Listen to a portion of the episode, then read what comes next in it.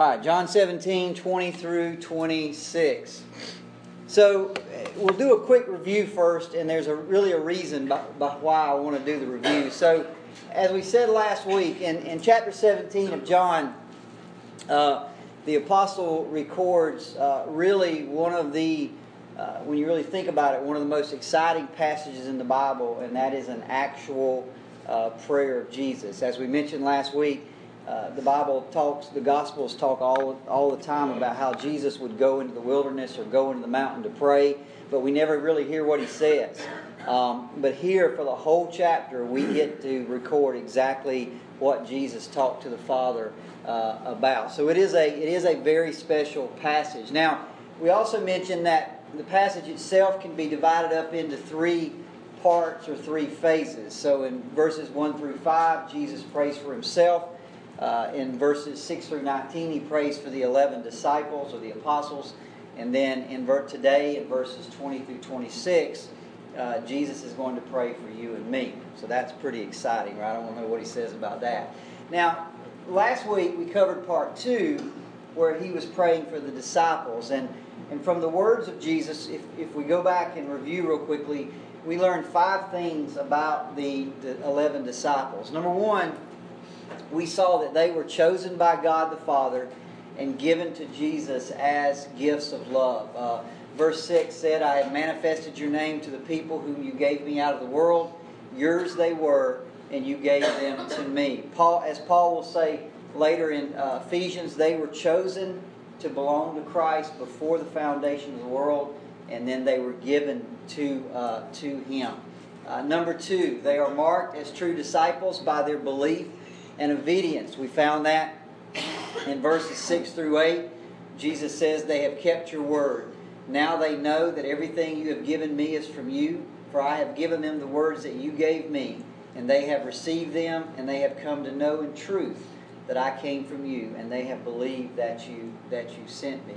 Uh, the third thing we found out about the eleven was that they now belong to Jesus. In verse 10, Jesus said, All mine are yours, and yours are mine. They are now loved and valued by Jesus because they are gifts uh, from the Father. So we talked about that last week. You know, you get a gift from someone you love, you value that gift, and that's why Jesus uh, values us so much.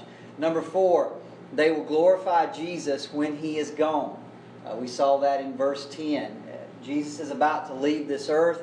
Uh, if Christ is going to be glorified, it will have to be through these uh, 11 men because there's no other way that people are going to see him other than through the lives and the words of the men that he will uh, that he will leave behind. And then number five, we saw that they will walk through the world. Jesus said, I'm, I'm praying for these men, but the one thing I'm not asking is I'm not asking that you take them out of the world. Um, they are to walk through the world.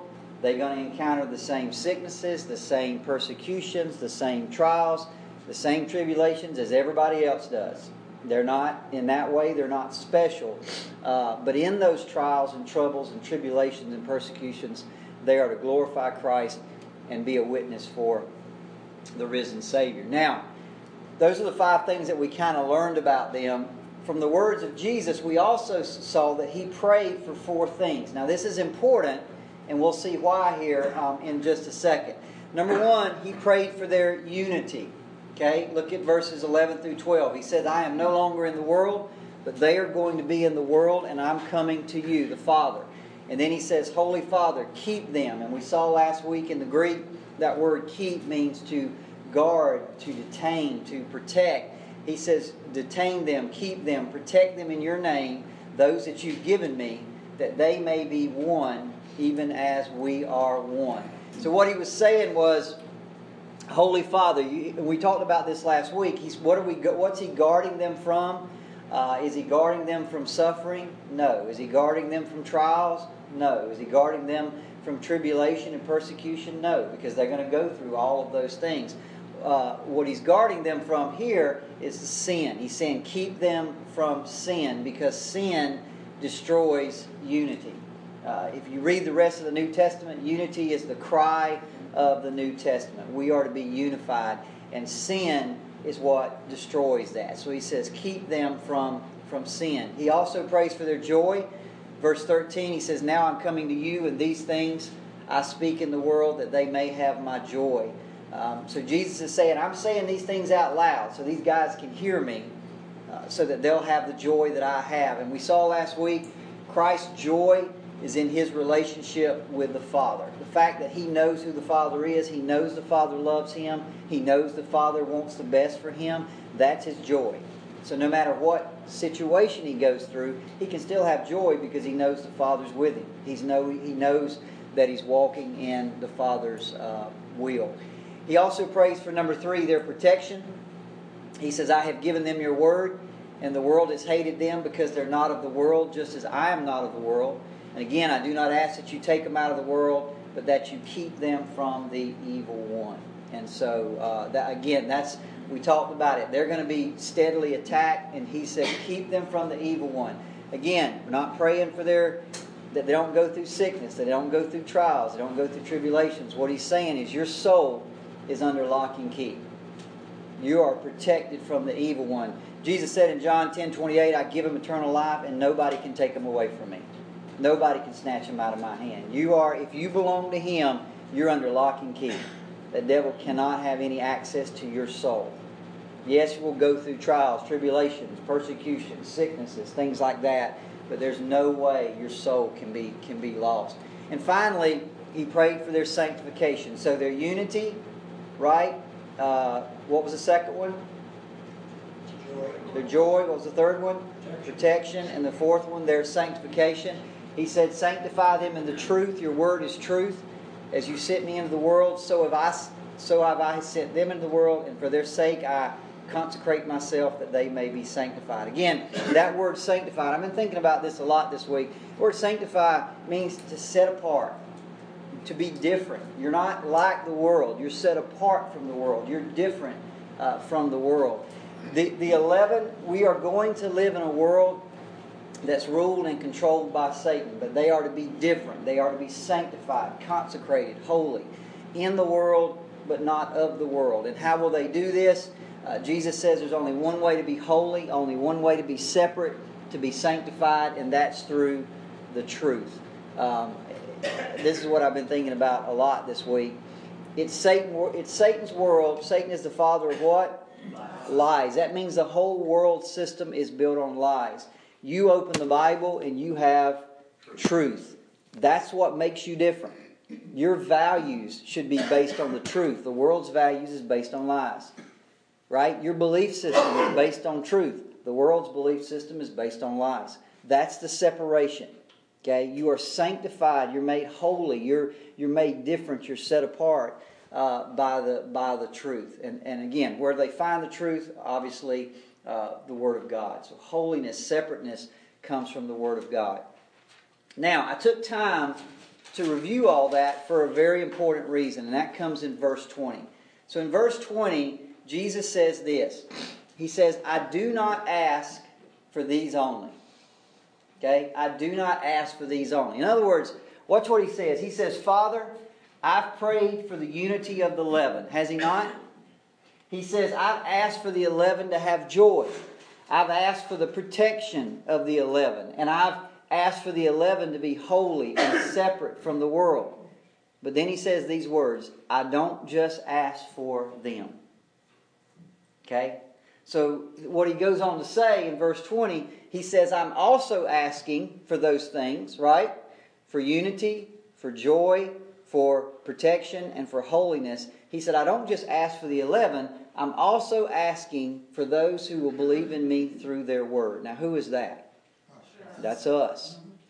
Um, he, he's saying, I'm for every disciple, for every believer, for every follower that is going to come in the next six months, in the next six years, in the next 60 years, in the next 2,000 years, I'm asking for those disciples for the exact same thing. For all those down throughout the ages who will believe in me because their testimony. I think, I think about the 11 who are standing there. Now, by the way, he's praying. Why do you, one of the reasons you understand he's praying out loud is why?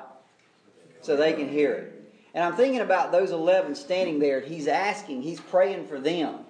And then all of a sudden he says, Oh, yeah, by the way, I'm asking all these things for all those who are going to believe because of what they say. Now, think about at this point, they're probably terrified, right? I mean, Jesus is saying, I'm leaving. I mean, it's, they're very close. In fact, they're just a few minutes from going to the, into the garden. And we'll see that next week. Um, they are weak, they're scared, and by the way, in a few hours, what are they going to do? They're going to run. They're going to abandon him and they're going to run. But Jesus' statement is full of, of, of omniscience. He knows what's going to happen. And, and he knows what's going to happen that night, but he also knows what's going to happen in 40 or 50 days, or 50 days at the, at, at the uh, day of Pentecost. So he knows uh, everything, and he knows that all that's going to believe in the next year or the next 2,000 years will believe through the words of those uh, 11 men. Um, you know, you think about it. If you're here today, before the apostles died, not only did they preach and teach and, and they found the church, um, and under the inspiration of the Holy Spirit, they, they wrote the New Testament. And I don't care if you're sitting here today, whether it's because you read the Bible or someone told you about what was in the Bible. If you're a believer, you're a believer because of what those 11 men did. Right? They played their part. Obviously, you're a believer because, you know, if we get down to the theological, because why? Because God pulled the blinders off your eyes and He, and he made you alive. But He did that through the words of those 11 men. So you, we owe them thanks for what they did. And Jesus knew on that night it's going to happen. People are going to believe because of their word. So in that statement, Jesus, in his sovereignty, he's kind of looks down through the ages. He looks down through the centuries. And he sees every believer. And, and by the way, and I, I, really did a lot of thinking about this week. You know, and I, and I want you to, this is the one thing, if you don't get anything else out of this lesson, this is the one thing I want you to get when he when he looks down through the ages, he sees every believer. And he by the way, he's God, right? So he actually looks down and he sees every person whose name was written in the book of life before the world began. Remember what John said, you were chosen in Christ, right? Before the world began. The Bible says in Revelation, talking about the beast, there's a there's a scripture in Revelation 17, 8 and it says this the people who belong to this world, right? Remember, we don't belong to the world, do we? We belong to Him. But he says the people who belong to this world whose names were not written in the book of life before the world was made. Which means if you're a believer, your name was what? Written in the book of life before the world was made. That's the whole point. Same thing Paul said. You were chosen before the world began, and your name was written in the book of life before the world began. So when Jesus is standing there, wherever he was there at that point in time, and he's looking down through the ages, he sees you not as just some generic believer. He sees, he knows you by name because your name was written by the Father in the book. Now, I want you to think about this because this is uh, just, if you just meditate on this a little bit, you'll see how amazing this is. That even 2,000 years ago, he knew our name. Right? He, he's not sitting there praying, Lord, you know, Father, there's, you know, just let some people believe. Hopefully, maybe, somehow, if these 11 men will just do what I ask them to do, that somehow, maybe, possibly, somebody will believe. Doubt. No. No, even then, you're already chosen.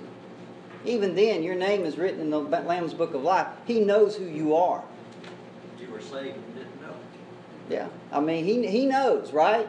Um, and again, go back to Ephesians. Even before he made the world, God loved us and chose us in Christ to be holy and without fault in his eyes. You're chosen. So as he's praying, he's praying for you specifically. He's got you in mind.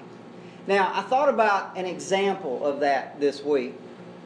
And again, what I'm trying to get across here is he's not praying some generic, general, generic, non-specific prayer.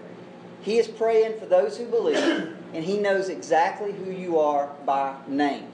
2,000 years ago, before we were even born, he knows us by name and he's praying for us. Now, again, I, I thought about an example in my own life, and that is this. You know, last year, I began to pray for a child who wasn't even born yet. Right?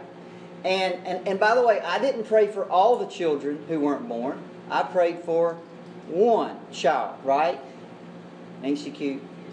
She is seriously cute, right? Now, why would I pray for a child before the child was born? Because I loved her already. And you think, how is that possible? Well, you know how. If you've ever had children, you know it's possible. You, you love them before they're there. You don't have to know them. You don't have to know their personality. You don't have to know anything about. You love them before they're even born. She belonged to me, right? Does everybody here know what I'm saying? Listen, in the same way, that's how Jesus is praying for you. You need to get that. It's not some generic prayer. He's looking 2,000 years and he said, There's somebody coming called Derricke who already belongs to me, who I already love. So when he's praying down throughout the ages, it's a it's a real prayer. The same way that my prayer for Ellicate was a real prayer. It wasn't just for some generic kid that was coming into the world. That's how he prays for us. That's that's how much love he has for us. So I mean, I, I just think that's just a that's just huge, man, to to to, uh, to understand that. And again, I don't understand how the divine mind works. I don't understand how my name was written in that book of life and someone else's wasn't. I don't I don't get all that. But I can tell you this, I'm glad. I'm glad to know that before the world began, he made a decision to love me. I'm glad to know that 2,000 years ago, before I even came on this earth, that he was already praying for me. And I'm glad to know that he's still praying for me today. I don't understand it, but I'm, I'm definitely uh, glad of it. And again, if you don't get anything else out of this, this great chapter of Jesus' prayer in chapter 17, you need to get the one thing He loves you. He loves you, not because you love Him. In fact, the scripture says the exact opposite. We love Him. Why? Because He first loved us. He doesn't say, Oh, Derricke finally made a wise decision. Come on over here, son. Now I love you. No, He loved me before the world began. He loved me before I was even brought into being. And I love Him because He loved me. That's what the scripture says, right? So He loves you really and truly and uniquely because He knows you. You, you belong to Him. We are His family, His personal possessions. We, it's a unique relationship, so it's real. So when He prays for us, it's because it's just like me praying for Ellicate. He knows me before I'm, I'm even born. So He really cares about us. He cared then, and He cares now. In fact, when you really, you know, 1 Corinthians 13 is, is known as the love chapter, but I, I'm not so sure that John 17 shouldn't make uh, shouldn't take that title because that's really what this is distinct. That's what this is, section reveals how much He loves us uh, even before we're born. Now, we've seen the things that He asked earlier for the eleven. Right? He prayed for the 11's unity. He prayed for their joy. He prayed for their protection, and he prayed for their sanctification. And now we see that those same things apply to us. He says, Father, I'm not just praying for those 11, but I'm praying for everyone that's coming, everyone that's going to believe. But now, in the last part of the prayer, he's going to mention two specific things that he's going to pray for you and I. Two very specific things. So let's see what they are. Number one, he prays again for our unity. We see this in verses 20 through 21. Let's read it. He says, I do not ask for these only but also for those who will believe in me through their word, that they may all be one, just as you, Father, are in me and I in you, that they also may be in us, so that the world may believe that you have sent me. Now, I don't know about you, but there must be something pretty important about unity. Okay? I, I, I, again, he prays for unity for the 11, right? And then he says, Oh, yeah, Father, all those that are coming, let me ask for unity again. Let me just point it out one more time. Now, again, when it comes, and I want you to think about this. If you read those verses, when it comes to our life here on earth, to our character and our behavior, that's all he prayed for. I mean, think about it. Why didn't he pray? He didn't pray for our love. He didn't pray for our humility. He didn't pray for us to have mercy to one another. He didn't pray for us to forgive one another. He didn't pray for our, even ask for our holiness or our, he, he, he prays for one thing. When he looks down through the ages and he sees us, he says, I pray that they may be unified.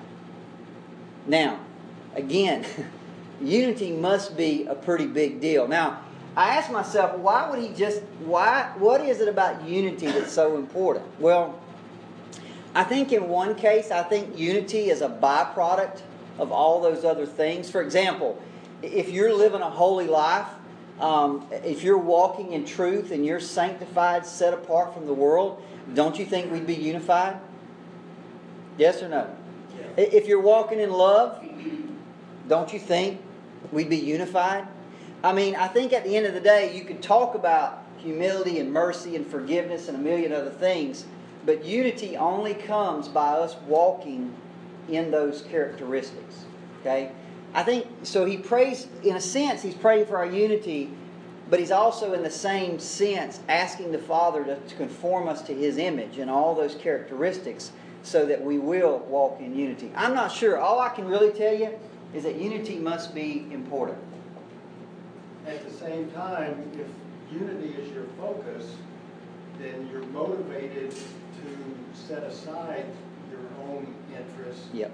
I mean, if you recognize unity is really, really, really important to Yep. God and, and Christ, then, you know, it's, it's more important Yeah. that we be like-minded than that I get my way. And in fact, think about it in your life. Think about situations, and that's a really good point, Ron. Think about a situation in your life where you've you've had to walk in unity.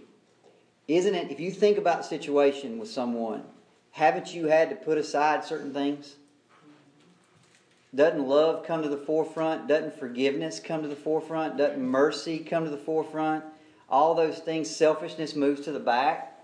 You, you can't, if everybody's for themselves, you can't walk in unity. So unity almost forces you to all those other characteristics have to come into come into play. He's he's exactly uh, he's exactly right. Now, let me ask you a question. Jesus is praying for a spiritual unity, a spiritual oneness between you or I. Now, what does that mean? What, what does that mean that we that we walk in unity? Somebody tell me. There's strength in unity. Okay, there's strength in unity. Okay, somebody else. What is it? What is, he's praying? What is exactly does it mean for you and I to be unified? Our will is the same. Okay, our will is the same thing. Okay, our will is the same. We want the same things. We're striving for the same things. We're working for the same things. I, I want to talk a little bit about, and it gives me a chance to talk about this because this is really important. I want to talk a little bit about positional unity versus practical unity. And this kind of is taking a left turn a little bit, but I think it's important. Do you understand that positionally in Christ we are one? Right? The only problem is we don't always manifest it, do we? We don't, we don't walk in it in practice. Uh, your position is what you are in Christ. Your practice is how you act. Okay? Um, and sometimes you don't act like what you already are. Okay? Now let me, I, I like, I, I, I want to talk about that for just a second because it gives me a chance to discuss this concept of positional versus practical, which is very important to understanding Scripture. In fact, you'll never understand Scripture, you'll never understand who you are in Christ unless you understand positional versus practical. So I want to give you an example from Paul's letter to the Ephesians. This is Ephesians chapter 2, verses 13 through 21. I want you to listen to this.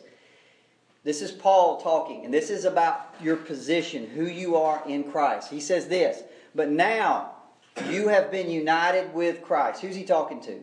Christians. Christians, all of us. You've been united with Christ. Once you were far away from God, but now you've been brought near to him through the blood of Christ. For Christ himself united Jews and Gentiles into one people when in his body on the cross he broke down the wall of hostility that separated us by creating in himself one new people from two groups. Together we are his house, built on the foundations of the apostles and the prophets, and the cornerstone is Christ Himself. We are carefully joined together in Him, becoming a holy temple for the Lord. Now that is a that is unity, right? You're no longer two people. You are a new. By the way, if you're a Christian, you're the part of a new people called Christians, right? And notice what he says: we are carefully joined together, right? uh, in Him, becoming a holy temple. That is a that is that is who you are in Christ, right there. Notice He never says one day we will be united with Christ. One day we will. What does He say? We are. We are. We are. This is who you are in Christ Jesus. Now, in the same, again, that is a spiritual oneness. Positionally in Christ, we are one. We all belong to Jesus. We all belong to the body. We all been born again. We're all part of this new people group called Christians. And Paul says in Ephesians 4 there's one Lord, one faith, one baptism. That's unity. Do we agree? Now, watch this. We don't act like that, though, sometimes, do we? In fact, by the way, God understands that. That He understands it so much that He inspired Paul to write this. By the way, Notice this is Ephesians chapter 2. This is Ephesians chapter 4. Same letter. Watch what he says.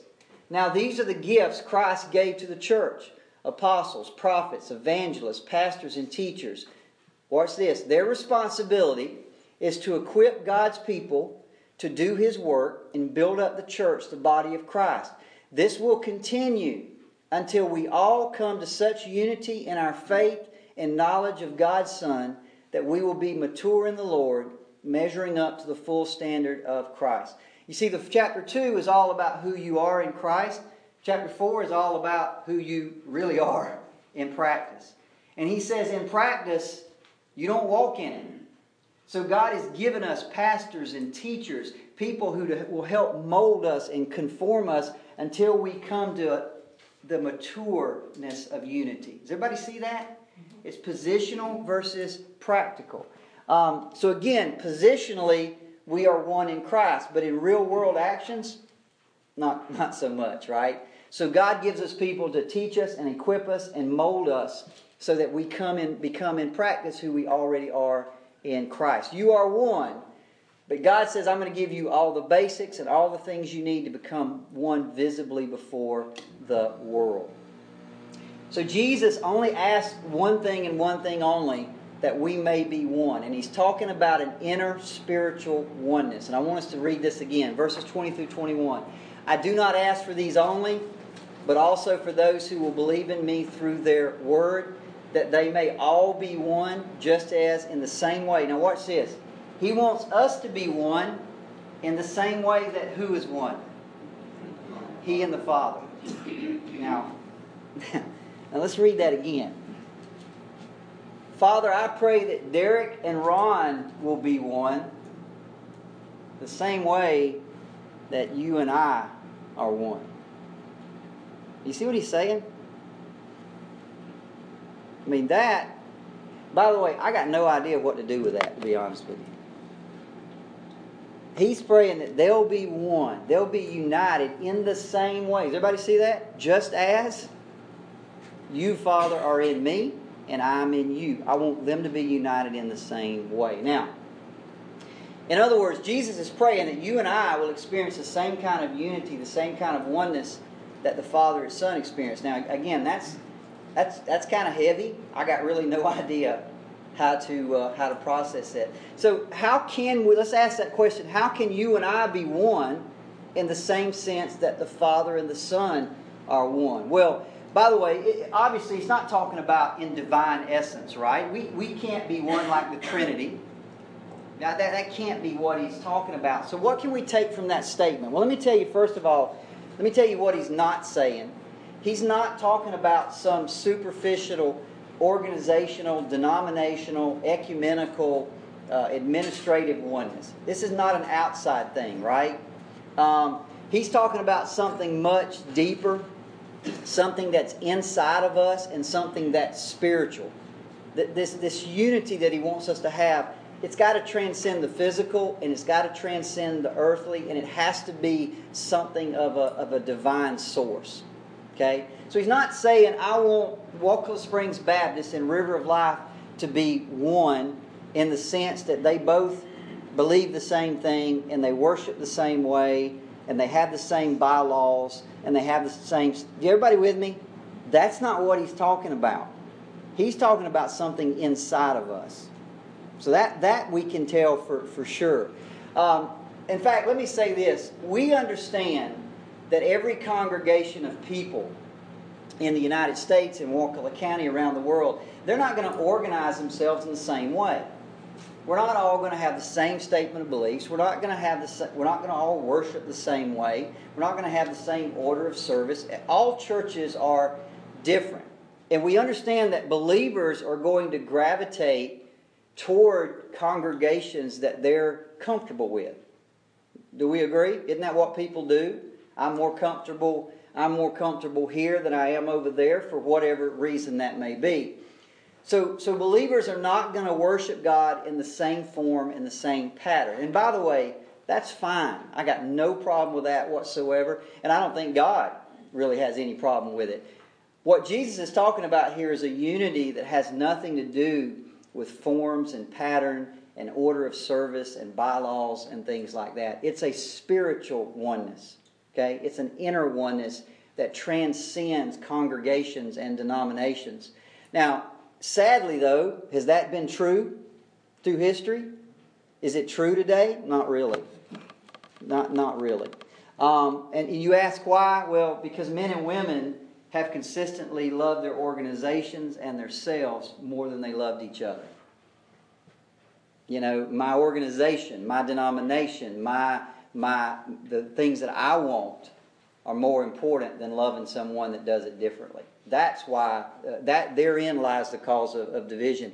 So the question is, how do we become in practice what we already are in position? What is the secret of this inner spiritual unity among believers? Well, Jesus is going to tell us. Now, watch this in verse 22. He said this The glory that you have given me, I have given to them so that what? So that they may be one even as we are one.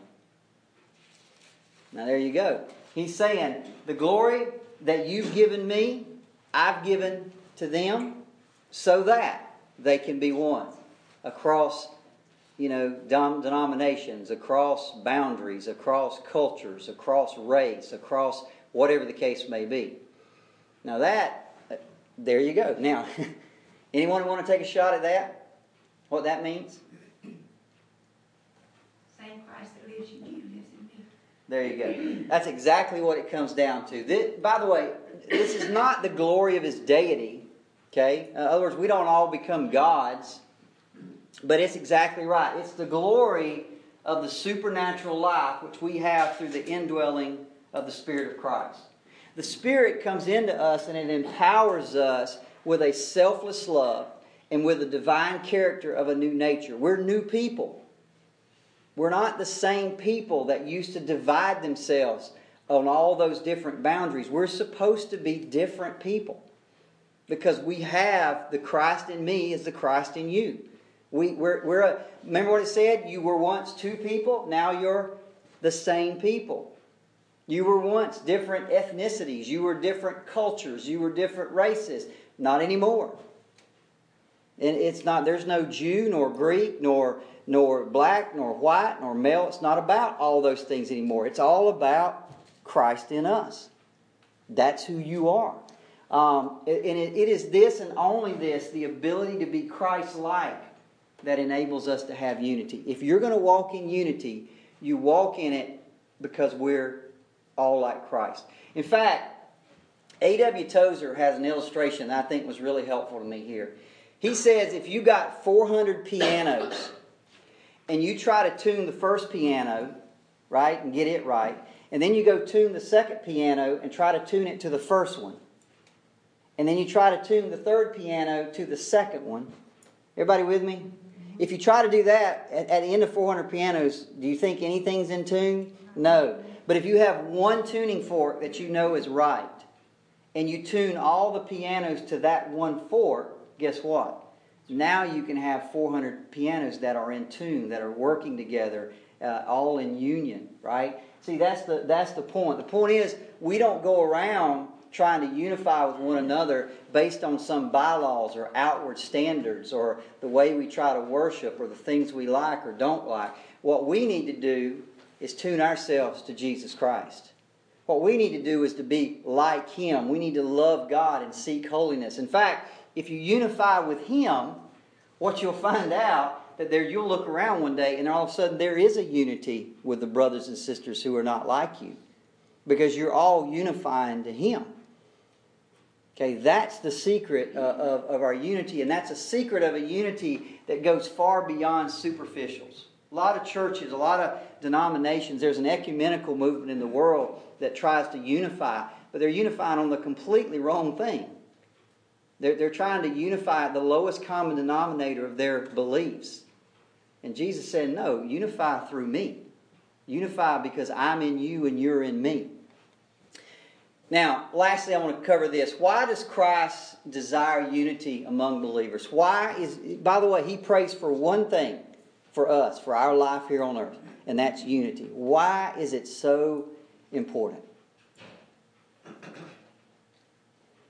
You might want to. Unity, there's strife. Okay, there's strife, but there's a there's a reason. In fact, look at your scripture. He's going to actually tell you. Same goal. Same message, same goal. What is that same message and same goal, though? Truth. We need to show a unified front to the rest of the world, so the rest of the world doesn't what to believe in. Because Christ and God and the Holy Spirit are all unified, and we're supposed to reflect them, then we need to be unified. Okay, and that's all. That's all true, right? But he actually tells us a reason. This is why I want them to be unified. Let's let's read it. John 17, 20 through 23. That they may all be one, just as you, Father, in me, and I in you, that they may also be in us, so that, in order that, for the purpose of, that the world may believe that you've sent me.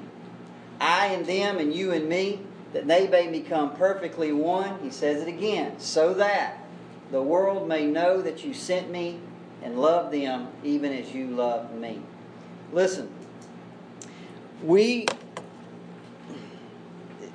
you know, there's there's there's nothing that bothers me more. I've been at this church now for I don't know how long, Kathy? Fifteen years, maybe, maybe fifteen years, and you know, we do we constantly see people come and go. Do people get offended and leave? Yeah, people come, go, get offended, and leave. And, and Jesus is saying to us, listen, I want you to be unified so that the world will believe in me. There's something about our unity. There's something about us walking in togetherness spiritually, having the same goals, the same, the, the, the same uh, uh, uh, things that we're working toward. There's something about that. Jesus says, if you'll do that, the world will look at you and the world will believe that I'm real. That the world would believe that the Father sent me and that I love them. So, do you understand when we don't walk in unity, what we're doing? You, stand the, you understand the opposite of that?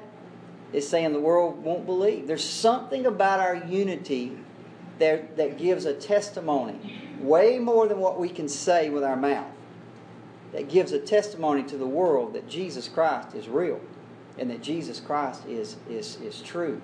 You see, what he's saying is that the world will believe based on our unity.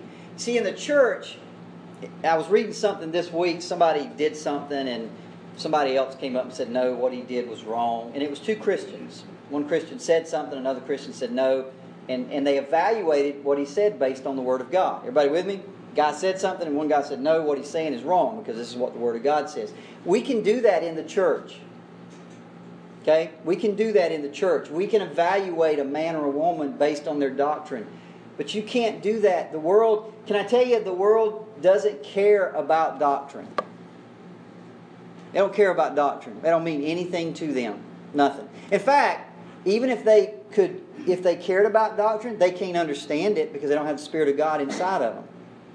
And they It's not that can't, They can't. huh? It's not that they can't, they just won't. No, they can't. No, Corinthians They don't have says, the ability to. Corinthians says, without the Spirit, a, a- a natural man cannot understand the things of the Spirit of God. They can't understand it. And that's what Corinthians tells us. They have to have the Spirit to understand things of the Spirit of God. They can't understand doctrine. Now, here's the thing. So the world is going to evaluate the claims of Christ based on what? Doctrine? No.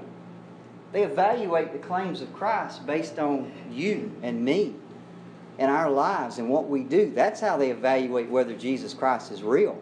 So when we get mad with one another and get offended one another and we don't walk in love and forgiveness and mercy and unity, what does that say to the world? That ain't real. It's not, it's not real. They- they- That guy don't have anything in him. That's exactly what it says to him. So Jesus saying, see, go back to what we said earlier. When you walk in unity, you're walking in love and mercy and forgiveness. And all the, and the world sees that and says, man, they're, they're different. They're not like everybody else. See, they're evaluating Jesus Christ. Jesus prayed, remember, for the disciples. He said, I pray they'll glorify me. Right? Because he's gone. Our, what we do, guys, is important. The way we live is incredibly important. Somebody's watching you. From your children to your grandchildren to your friends and your coworkers, what you do matters. Kathy and I were talking about this last night, I won't go into a lot of details, but when you go somewhere, the things that you do matter. People are watching you. Are you the same as the world? Or are you different from the world? They're, they're looking. What, what testimony are you giving? Are you, are you exactly the same as everybody else? If you are, there, there's nothing there that glorifies Christ that says, I serve a risen Savior that's made a, different inside, a difference inside of me. But when you walk in, there's something about unity. There's something about that that puts a testimony out to the, to the world. Men may not believe in truth, but they'll believe. Listen, everybody believes in love, right? You can, t- you can take anybody out there. They all, everybody wants to be. There's just something naturally in us that wants to know love and wants to be love, wants to see love, right? Love has a tremendous testimony to the world. When the world sees our unity based on our holiness and based on our love, then they'll ask about our doctrine. What is it that makes you the way you are? Can you tell me? Right? That that leads them to our doctrine. So as a Christian, this is our task to glorify God through our unity. Now that's it's not easy, by the way. Let me tell you, you, in a family, it's not easy to be unified, is it? I mean, it's there's always things even in the family that's trying to tear us apart. It, it, it's no different in the in the one of the things the, the Bible talks over and over again about this church is supposed to be a family, is it not? Aren't we in the family of God? Which means when somebody in my family at home offends me, what do I do? What do I do? Well, I hope I'm going to forgive them, right? Because they're my family. I, I mean, I, that's one of the things about a marriage and a family is you, you have to constantly practice grace and mercy and forgiveness every single day. It makes you practice those things, doesn't it? Because if it doesn't, that family will rip apart. You have to walk in grace. You have to walk in mercy, walk in forgiveness. Why would we do it at our homes and not do it in this building? We are the family of God. We should walk in the exact same things grace, mercy, forgiveness. Yeah, I know that guy ain't perfect. Yeah, I don't agree with what he says or what he does, but he's my family. I'm going to walk in grace. By the way, it doesn't mean I don't admonish, that I don't discipline, just like we do in our families. But the fact is, we don't get offended and leave the family, do we? I hope not. You stay in, you work it out, you walk it out. See, when people see us doing that with people we don't even really know that, that, that don't belong to our neck, when they see us doing that, that says to them, they're different. I want what they have. And that draws them to our doctrine. And so Jesus is praying that we will be one. Now, one more thing he asked in verses 24 to 26. Remember, he asked for two things for us. Number one, unity. Be unified. This is the second thing he says. Father, now I love this one. I desire that they also, whom you have given me, may be with me where I am. O righteous Father, even though the world doesn't know you, I know you, and these know that you sent me. I made known to them your name, and I'll continue to make it known, that the love with which you have loved me may be in them and I in them. And I want to look at that verse 24. Father, I desire that they also, whom you have given me, may be with me where I am. Let me point out one thing. Does Jesus always pray in perfect accord with the Father's will? Yes or no? Yes. yes. Does he have perfect faith in the Father? Yes. Does Jesus ever pray a prayer that's not answered? No. Every prayer Jesus prays is answered because he's in perfect accord with the Father's will. He has perfect faith in the Father. Everything he prays will always be answered. And watch what he said Father, I'm, want, I'm asking that those who believe in my name, not only these 11, but all those that will come, I'm asking that they'll one day be with me where I am. In other words, I want them in heaven with me. I want Derricke to be in heaven with me. Listen, we see this all through Scripture. Luke 23 43, Jesus says, I assure you to the thief on the cross, I assure you, I guarantee you, he says, today you'll be with me in paradise. 2 Corinthians 5 8, Paul says, We are fully confident, and we would rather be away from these earthly bodies, for then we will be at home with the Lord. Philippians 1 23, Paul says, I'm torn between these two things. I long to go and be with Christ, which would be far better for, for me. See, when a believer dies, when you and I die, we go instantly into the presence of Christ to behold his glory. And if you're a believer, that's not a pipe dream. That's not wishful thinking. It is something that's absolutely guaranteed. Not only do I have these scriptures to rely on, but you see, the fact is that Jesus Christ asked for that to the Father. I pray that one day Father Ron will be where I'm at. I pray one day that Derricke will be where I'm at. And by the way, his prayers are always answered. So I have a guarantee because Jesus prayed for me by name. I mean, he knows me. Wouldn't it be great if I could pray for Ellicate and say, Lord, I want Ellicate to be in heaven? And I knew because I'm in perfect accord with the Father's will. Wouldn't that be the greatest thing in the world? Jesus can do that. He can say, I want them to be with me, and it happens. Right? I mean, to me, that is just awesome. It's just another guarantee that nothing can take me uh, out, of, out of His hand.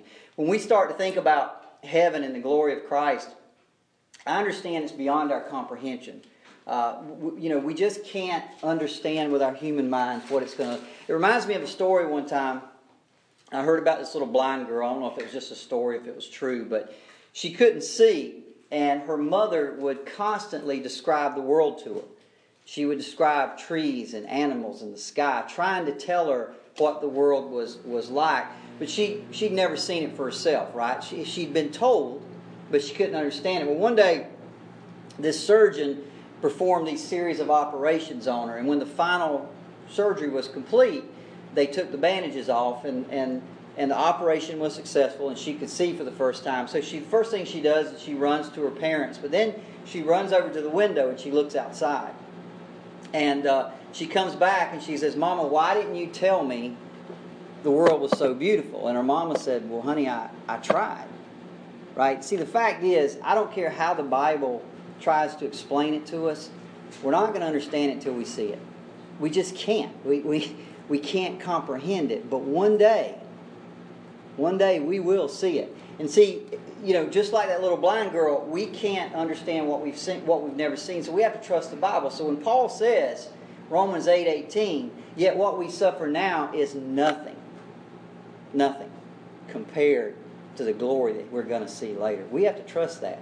Like that little mama told that girl, this is how great it is. She couldn't get it until she saw it. That's what Paul's telling us. This is how you're not going to believe it. You, you, you're not going to under, even understand it until you see it. But when you do, you'll look back and say, that was, that was nothing.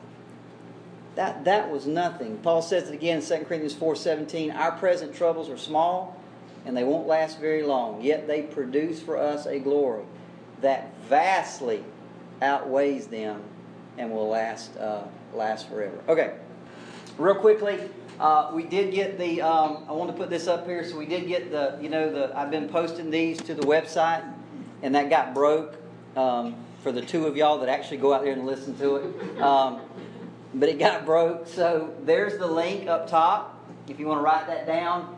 Uh, if you can't remember it, you can go to riveroflifefl.com, click on Get Involved, and go to that page and scroll down to the bottom, and they got my name there in big blue. So you can, and that'll, so I'm posting these, uh, what I'm doing is I post these lessons every Sunday night or Monday morning, and you can go out there and listen to them. So I'll leave that up for a second. All right, any other questions, comments, concerns?